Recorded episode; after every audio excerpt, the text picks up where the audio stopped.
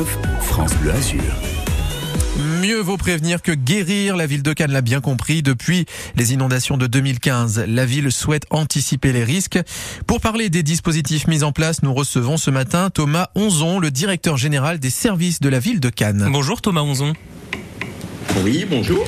Et pourquoi, en ce moment, on l'a dit, il y a des opérations de nettoyage, pourquoi ça s'accélère en ce moment? Alors tout d'abord, je voudrais euh, bien rappeler le contexte dans lequel on inscrit nos actions euh, qui viennent de démarrer.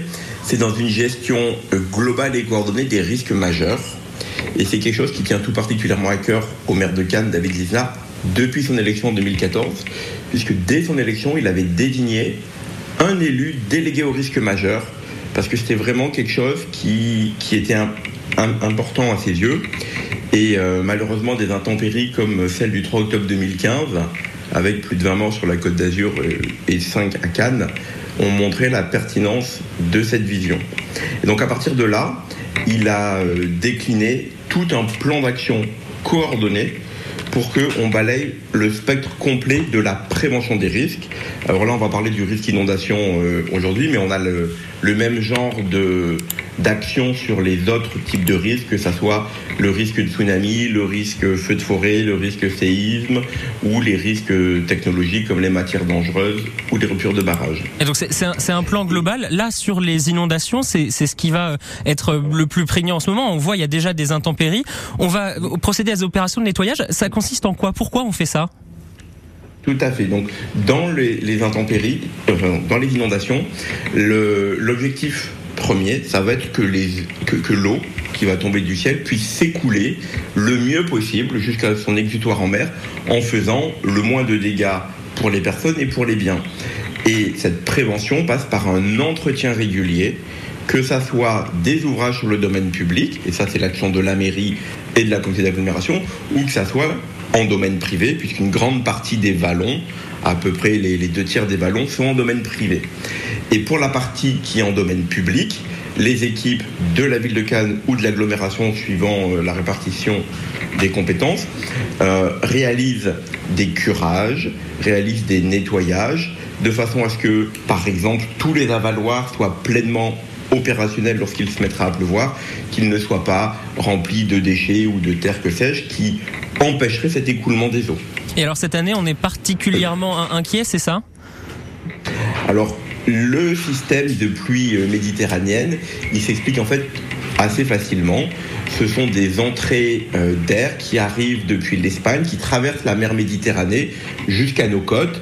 Et donc les nuages se chargent euh, d'humidité au-dessus de la mer Méditerranée. Et lorsqu'ils arrivent sur les contreforts chez nous, ça, ça, précipite et on se retrouve avec les inondations.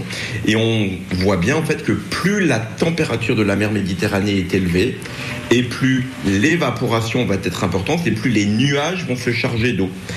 Et en ce moment, euh, vos éditeurs ont pu le constater, la mer Méditerranée est relativement chaude. Elle fait quasiment 5 degrés de plus que euh, les autres années à la même période.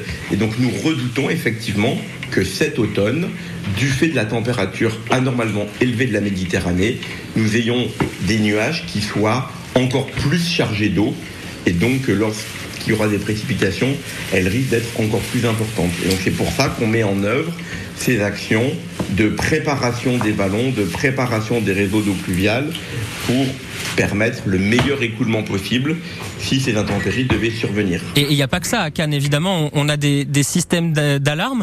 Euh, il y a aussi euh, la, question des, immeubles qui sont, euh, par exemple, en zone inondable. Il y a des plans qui ont été faits pour déconstruire ces immeubles? Alors tout à fait. Pour les bâtiments qui sont en zone inondable, nous avons deux types d'actions. Tout d'abord, la communauté d'agglomération a mis en œuvre la réalisation de diagnostics de vulnérabilité qui sont réalisés gratuitement par un, bureau d'études missionné par l'agglomération et qui expliquent à chaque particulier ou à chaque syndic d'immeuble les travaux qui devraient être entrepris sur son immeuble pour le protéger davantage dans l'hypothèse où il y aurait des, débordements, des inondations. Ça passe notamment, par exemple, par l'installation de bâtards d'eau pour faire en sorte que s'il y a de l'eau dans la rue, eh ben, elle reste dans la rue et elle ne rentre pas dans l'immeuble ou dans le parking souterrain. Et à côté de ça, lorsque euh, des bâtiments ou des immeubles sont dans des zones qui sont vraiment indéfendables, parce que c'est vraiment des cuvettes où il risque d'y avoir trop d'eau, alors dans ces cas-là, la ville de Cannes et l'agglomération se portent acquéreurs des locaux en question et les démolissent. Et à ce jour, nous avons acquis et euh, démoli près d'une quarantaine de logements dans des zones qui étaient en fait indéfendables contre les inondations et où il était donc extrêmement dangereux de laisser des personnes habiter. Donc on essaie de limiter l'impact de la catastrophe naturelle.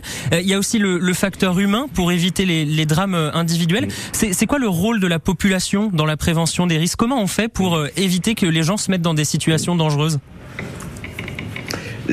Une des clés dans la, gestion des risques de façon générale, c'est l'amélioration de la culture du risque des populations.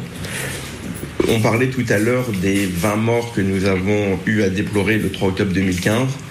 Quasiment toutes ces personnes, en fait, ont eu des mauvais réflexes et se sont mises en danger en méconnaissant les comportements à adopter lors de la survenue de l'intempérie.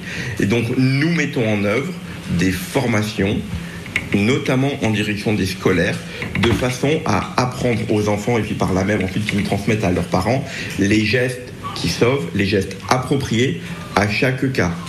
Et euh, sur l'année scolaire qui vient de, s'écouler, euh, sur la ville de Cannes, nous avons formé plus de 1000 élèves de CM1 et de CM2 à ces risques majeurs, euh, identifier les bons gestes face aux inondations ou face à un incendie de forêt ou face à un séisme.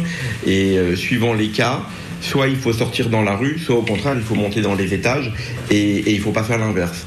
Et le 3 octobre 2015, une très grande partie des personnes qui sont décédées en fait sont descendues dans les parkings souterrains et en fait ont été noyées dans leurs parkings souterrains.